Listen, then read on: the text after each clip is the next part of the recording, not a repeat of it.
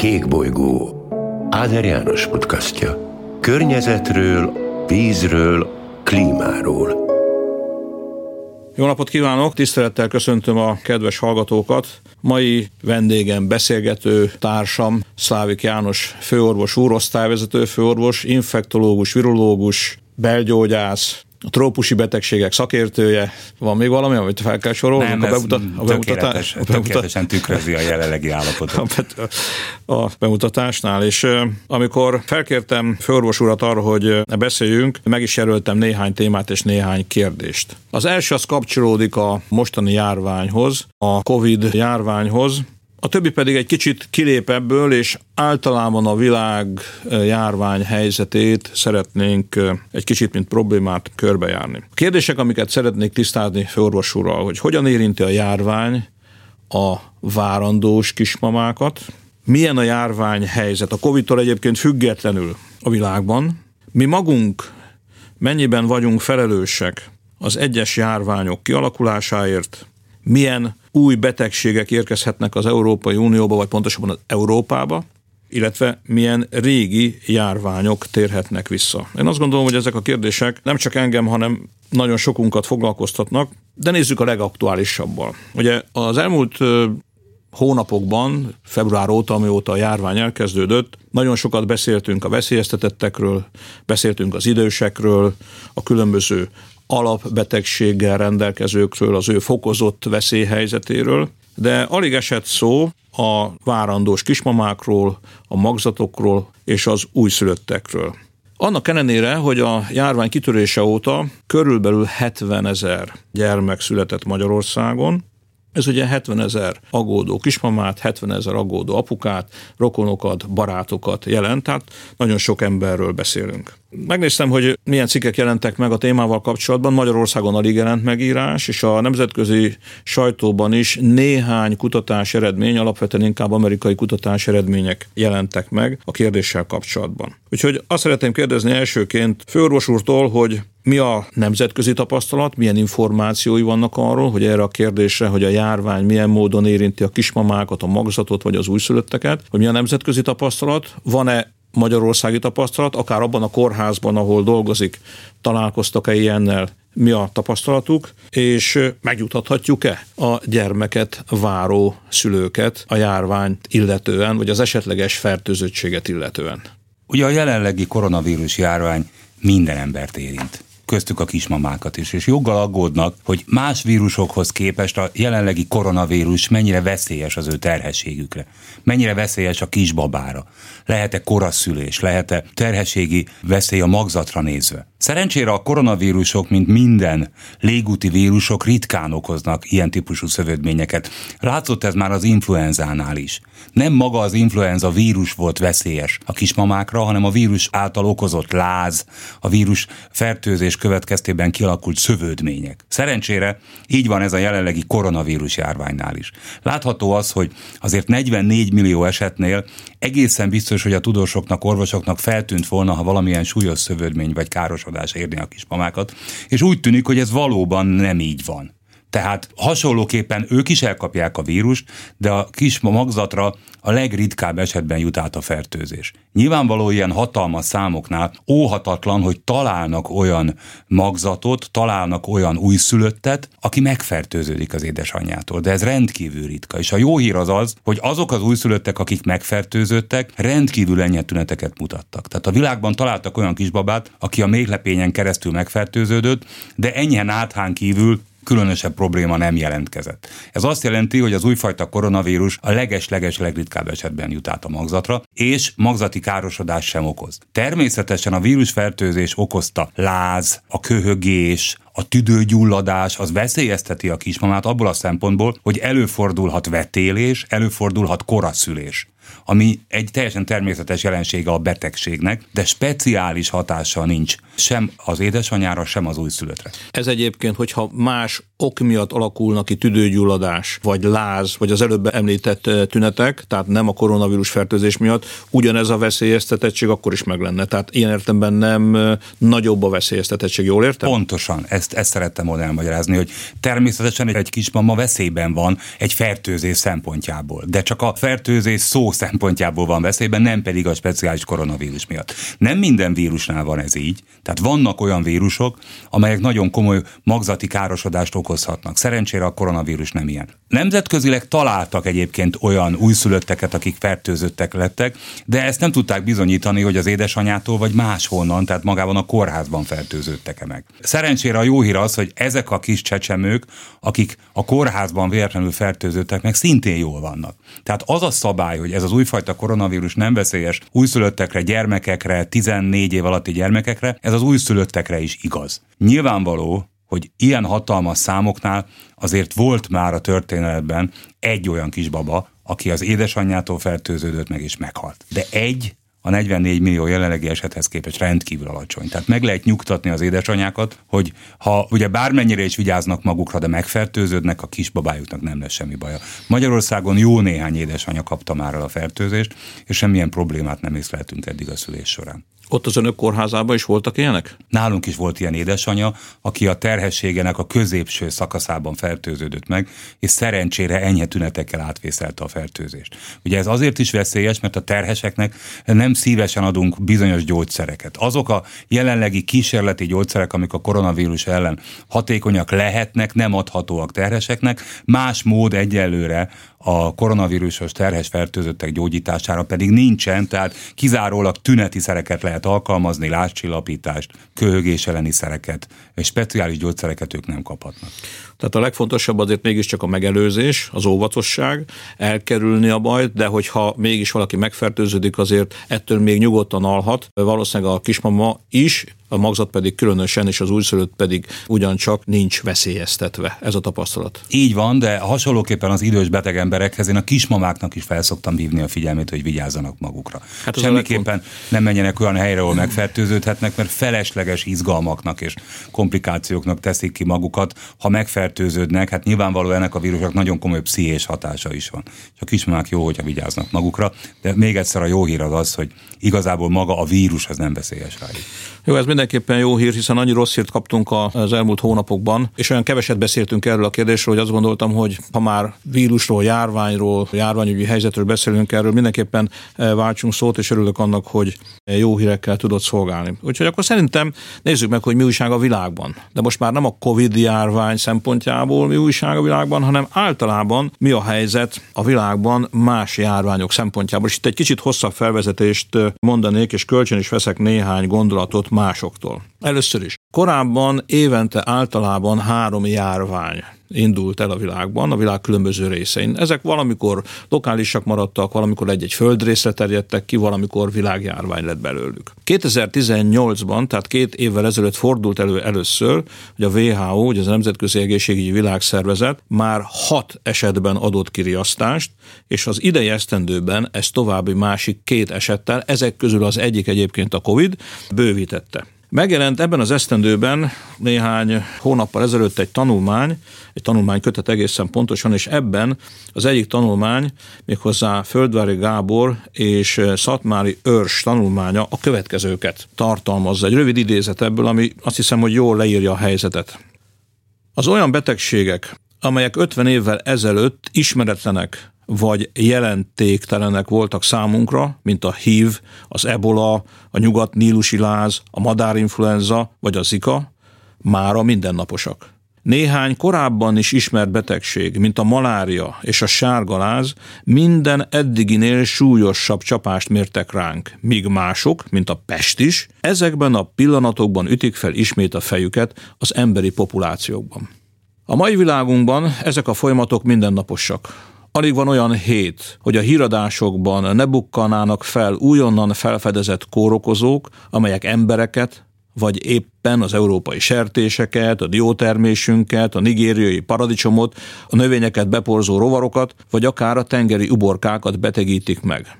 A teljes ökoszisztéma és benne minden faj veszélynek van kitéve, hiszen azok számos szinten állnak összekötetésben egymással, legyen szó szárazföldi vagy akár tengeri életterekről. Ennél fogva az ember maga is veszélyben van, mivel ezen ökoszisztémákhoz erős társadalmi és gazdasági kapcsolat fűzi. Ezt a krízist az újonnan felbukkanó fertőző betegségek krízisének nevezzük. Eddig az idézet. Nem egy biztató kép. És hogyha hozzáteszem azt, hogy részben ebben a tanulmányban is, és másút is azt olvastam, hogy a kórokozók 80-90 százalékát ma még nem is ismerjük, ismeretlenek számunkra. És ha hozzátesszük még azt is, hogy az életmódváltozás, ami az elmúlt száz évben történt, például urbanizáció, erről majd később egy kicsit részletesebben is szeretnék beszélni, valamint a környezet átalakítása, a környezetünk, természeti környezetünk átalakítása, javarészt rombolása, az növekvő esélyt jelent az eddig ismeretlen új vírusoknak arra, hogy találkozzanak az emberrel. Hogy látja ezt egy virológus, egy infektológus? Három évvel ezelőtt az Egészségügyi Világszervezet kiadott egy jelentés, hogy az emberiség óriási veszélynek van kitéve egy közeli járvány szempontjából. Ezt a járványt valószínűleg egy vírus fogja okozni, nem baktérium és nem parazita. Ez a járvány valószínűleg állatról fog emberre terjedni, és ez a járvány, amit egyébként X járványnak vagy X faktornak neveztek el, ez a járvány mindenképpen Ázsiából fog kiindulni tökéletesen eltalálták a jelenlegi koronavírust. Mind a három igaz rá, ugye? Megvan ennek az oka, hogy miért így gondolták. Ugye a vírusok sokkal nagyobb világjárványt tudnak kialakítani, mint a baktériumok vagy a paraziták. Az, hogy Kínából indul, hát ugye ismerjük a kínai állategészségügyi viszonyokat, és elképesztően sok lehetőség van arra, hogy az állat és az ember összekeveredjen, hogy az ember olyan állatokat fogyasszon el, amit egyébként nem kellene neki, és különböző korokozók átugorjanak rá, és az, hogy állatról jön, az még teljesen természetes, hiszen elképesztő sok járvány indult ki állatokból. Gondoljunk csak az ebolára a veszélyesebbekre, a madárinfluenzára, a különböző szúnyogok által terjesztett betegségekre, mind-mind óriási veszélyt jelentettek és jelentenek az emberiségre. Ez a másik állítás, ami ebben a tanulmányban olvasható, hogy a kórokozók 80-90 százalékát nem is ismerjük. Ugye patogénekről írnak, hogy ebben nem csak vírusok vannak. Ez nekem nagyon melbevágó és új információ volt, erről én korábban nem tudtam. Igen, de ez aztán elindította a gondolatomat, és további kérdéseket is eredményezett. Kibővítem a kérdést, csak kíváncsi vagyok egyébként a véleményére. Ez az állítás, ez igaz-e? Az emberiség általában azokkal a patogénekkel foglalkozik, amelyek megbetegítik őt. Tehát foglalkozunk a légúti kórokozókkal, a hasmenést okozó kórokozókkal, az agyvelőgyulladást okozó kórokozókkal, és nem foglalkozunk azokkal a baktériumokkal, vírusokkal, parazitákkal, amik a normál környezetünkben vannak benne. Például ugye azokkal a baktériumokkal, amivel az utóbbi egy-két évben elképesztően sokat kezdett az emberiség foglalkozni, például azokkal, amik a bőrünkön élnek, azokkal, amik a bérrendszerünkben élnek a mikrobiom, ami az ember külső környezetéhez való kapcsolódását jelenti. Az azt jelenti, hogy minden, ami ránk hat, akár a bőrön keresztül, akár az étkezésen keresztül, az baktériumok, vírusok és paraziták sokaságával találkozik. Na ezeket még nem ismerjük. Nem tudjuk pontosan, hogy a mikrobiomunkban, amik elképesztő, ugye ők nem patogének, tehát ők jóindulatú kórokozók, mik vannak pontosan. Ennek a felismerése és a felkutatása egy, egy óriási nagy tudományos érv és tudományos munka jelleg az emberiség számára, hogy mik azok a paraziták és kórokozók, amik megakadályozzák azt, hogy mi megbetegedjünk a külső környezettől. És ez nem csak a bőrre, hanem igenis a bérrendszerre vonatkozik. Ugye a bérrendszer egy egész focipályányi felszívó felületet tartalmaz, és több kilónyi mikrobióta van bennünk. Több kiló az ember még elgondolni is elképesztő, hogy mit keres bennem több kilónyi vírus, baktérium, parazita, gomba, mert gombák is vannak, de ők a jó oldalon állnak, és akkor még a földben lévők. Igen, és ezekről nem tudunk, bennünk élnek, nem zavarnak bennünket, nem zavarják a közérzetünket, jobb esetben legalábbis, sőt, adott esetben szükségesek is ahhoz, hogy az emésztésünk például rendben legyen, hogy bizonyos bajokat egyébként távol tartsunk magunktól, nem? De egy, egy újabb szervnek hívják őket, hiszen ők segítenek rengeteg mindenben, illetve hogyha az egyensúly megborul, akkor komoly problémákat okozhatnak, ugye hasmenés formájában, vagy engednek olyan parazitákat, baktériumokat felszívódni, amiket nem kellene. Mindig kérdés, hogy az egyik ember miért kapja el az egyik enterális kórokozó, tehát ilyen, ami étellel, itallal terjed, a másik meg nem. Biztos, hogy szerepe van benne ennek a úgynevezett mikrobiomnak, ami véd minket. Egyébként csak egy mondattal visszakanyarodva a Covid-ra, hát nekem van olyan ismerősöm, ahol baráti társaságban hárman is. A házastárs egyike pozitív, együtt élnek, egy háztartásban vannak, nem is nagy a lakásuk, a másik pedig nem kapta el. Nekem rengeteg ilyen esetem van. Rengeteg ilyen Tehát, esetem van. Tehát ezt sem tudjuk megmondani. Mondjuk ennek inkább genetikai okai vannak. Tehát egészen biztos az, hogy, hogy valahol a genetika is felelős ezért, illetve hát rengeteg a nyitott kérdés. Ugye fölmerült, hogy esetleg aki a korábbi koronavírusokkal gyakrabban találkozott, annak van némi védettsége, ugye a koronavírusok a náthát okozzák. Tehát aki gyakran náthás, és esetleg valami védettséget élvez, hát ezeket nehéz bizonyítani. Fölmerült a vércsoport szerepe. Én ugye nulla RH pozitív vagyok, én, én boldog lehetek, hiszen állítólag a nulla RH pozitívak kevésbé kapják el, és kevésbé lesznek súlyos betegek. Úgyhogy sok-sok minden, de igazából én úgy gondolom, hogy ez még a jövő zenéje, hogy mi kitaláljuk, hogy ki az, aki meg tudja azt mondani, hogy ki az, aki súlyos beteg lesz, és ki az, aki szinte tünetmentesen átvészeli. Kanyarodjunk vissza a általános, vagy hát a tágabb vírus kérdéshez, mi a helyzet a világban. És ehhez kapcsolódik egy kérdés, hogy mi magunk, a harmadik kérdésem tulajdonképpen, hogy mi magunk mennyiben vagyunk felelősek a járványok kialakulásáért és elterjedésért. Megint néhány értelmező kérdés. Hát ugye mit látunk? Évente egy Olaszországnyi területtel megegyező erdőt írtunk ki, zömében eső erdőket. Kiírtjuk az erdőket. Ez mit jelent? Az én laikus gondolkodásom, okoskodásom szerint. Egyrészt a vírus hordozókat arra kényszerítjük, hogy új helyet keressenek maguknak viszik magukkal a vírusokat is természetesen. Másrészt gyengítjük a természetben meglévő az elmúlt több száz vagy több ezer év alatt kialakult a járványok kialakulását fékező ellenmechanizmusokat. Ez az egyik. A másik városiasodás, vagy népszerűbb nevén, vagy idegen néven urbanizáció. Ugye ma már tudjuk jól, hogy a föld lakosságának több mint a fele városokban él, 2050-re négy emberből három városlakó lesz. Ugyanakkor a városok, legalábbis a mostani modern városok bizonyos szempontból védtelenebbé tesznek bennünket hiszen nagyobb az emberek közötti közelség. Gyakrabban találkozunk egymással, lakótelepeken élünk, vagy tömbházakban élünk, tömegközlekedési eszközöket használunk, és a nagyvárosokban megjelennek azok az állatok, galambok, rókák, sünök, stb. stb., patkányok adott esetben, amelyek vírus hordozók, a vírus terjesztői lehetnek. Tehát a második az urbanizáció. A harmadik maga a klímaváltozás, ahol ugye láthatjuk, hogy az éghajlati övek egyre feljebb tolódnak, és ennek következtében bizonyos kórokozók úgy gondolják, hogy akkor kibővítik az életterüket és elkezdenek terjeszkedni. Ők is feljebb húzódnak, hiszen megfelelő számukra komfortos életfeltételeket biztosít az éghajlat változása. A negyedik a szennyvízkezelésnek a megoldatlansága. Itt három dolgot érdemes csak mondani a kedves hallgatók számára. Az egyik, hogy a fejlődő országokban a szennyvíz 80%-a mind a mai napig tisztítatlanul kerül vissza a természetbe. A szennyvízben több mint százféle különböző vírus fordulhat elő, és ennek következtében nagyon sokan betegszenek meg egyébként a szennyezett víztől. A fejlődő világ országaiban a kórházi ágyak 50%-án olyan betegeket gyógyítanak, akik a fertőzött víz által terjesztett betegségek miatt kerültek oda. No, tehát akkor az általános kép, számomra ez, amit különböző tanulmányokból én a magam számára így összeillesztettem, milyen is ez a világ akkor, amiben most élünk, és mennyiben vagyunk felelősek mindazért, ami kialakulhat, vagy ami egy új járvány tekintetében veszélyt jelenthet ránk. Hajlamosak vagyunk elfelejteni, hogy a fejlődő világ országai és városai egyáltalán nem úgy néznek ki, mint ami európai és amerikai városaink. Tehát, hogyha Afrikában, Ázsiában megindul egy áramlás a városok felé, akkor ezt nem követi az a fajta modernizáció, ami Európában megszokott. Azaz, nem lesz rendes csatornázottság, attól még nem érik el az emberek a tiszta vizet, és attól még nem lesz annyi légkondicionált hely, ahol az életterüket tölthetik.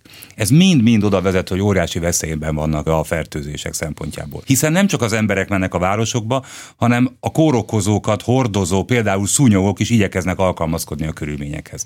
Azaz például a malária szúnyogok ma már úgy alakultak át genetikailag, hogy sokkal inkább, ugye megszoktuk, hogy ők napnyugtakor, napkeltekor csípnek. A modern városokba költöző szúnyogok egész nap képesek csípni, és egész nap képesek az emberek életét megnehezíteni. Hajlamosak vagyunk arra gondolni, hogy a fejlődő országban az emberek egzotikus betegségekben halnak meg, pedig nem.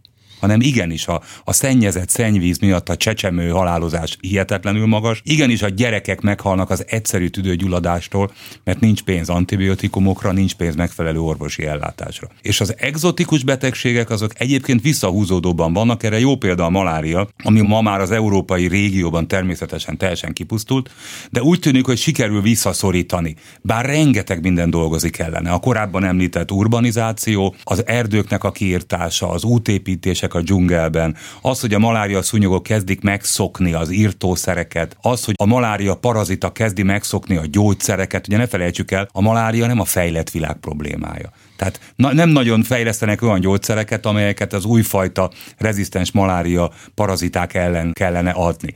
Azaz, ez megint csak veszélyt jelent az emberekre. Mind-mind olyan tényezők, amikről elfeledkezünk. Hát gondoljuk végig, van-e jelenleg olyan egzotikus betegség járvány a világban, ami emberek millióit érinti?